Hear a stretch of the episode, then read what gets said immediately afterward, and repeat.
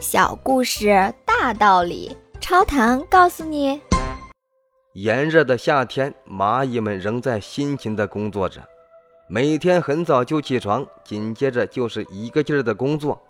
蟋蟀呢，天天躲在树荫下，叽哩叽哩，叽哩叽哩，悠闲的唱着歌，养尊处优的过日子。每一个地方都能吃到东西。满山遍野都是鲜花盛开，真是一个快乐的夏天。蟋蟀对蚂蚁的辛勤工作感到非常奇怪。嘿嘿，蚂蚁先生，为什么要那么努力的工作呢？稍稍休息一下，像我这样唱唱歌，不是很好吗？可是蚂蚁一边工作一边回答。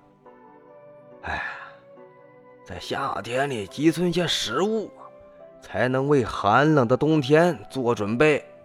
我们实在是没有多余的时间唱歌玩耍呀。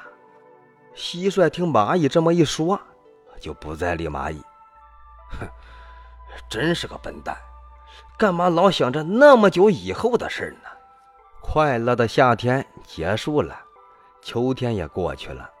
冬天终于来了，北风呼呼地刮着，天空中下着绵绵的雪花，蟋蟀消瘦的不成样子，到处都是雪，一点食物都找不到。啊，我若是像蚂蚁先生那样，在夏天里储存些食物该多好啊！蟋蟀饿的是两眼昏花，步履蹒跚地走在雪地上。夏天的时候，一直辛勤劳作的蚂蚁们，在冬天根本就不担心没有吃的，因为他们储存了好多食物，并且建了一个温暖的家。当蟋蟀找到蚂蚁家的时候，看到蚂蚁们正在快乐地吃着东西。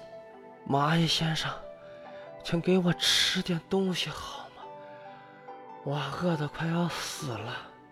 蚂蚁们吓了一跳，咦？你不是在夏天里见过面的蟋蟀先生吗？你在夏天里一直唱着歌，我们以为你到了冬天这是在跳舞呢。来吧，吃点东西，等你恢复健康啊，再快乐的唱歌给我们听，好吗？面对着善良亲切的蚂蚁们，蟋蟀忍不住流下欣喜的眼泪。请问您听完这个小故事有什么感想呢？欢迎您在评论区留言，咱们一起探讨。感谢您的订阅，下期故事更精彩。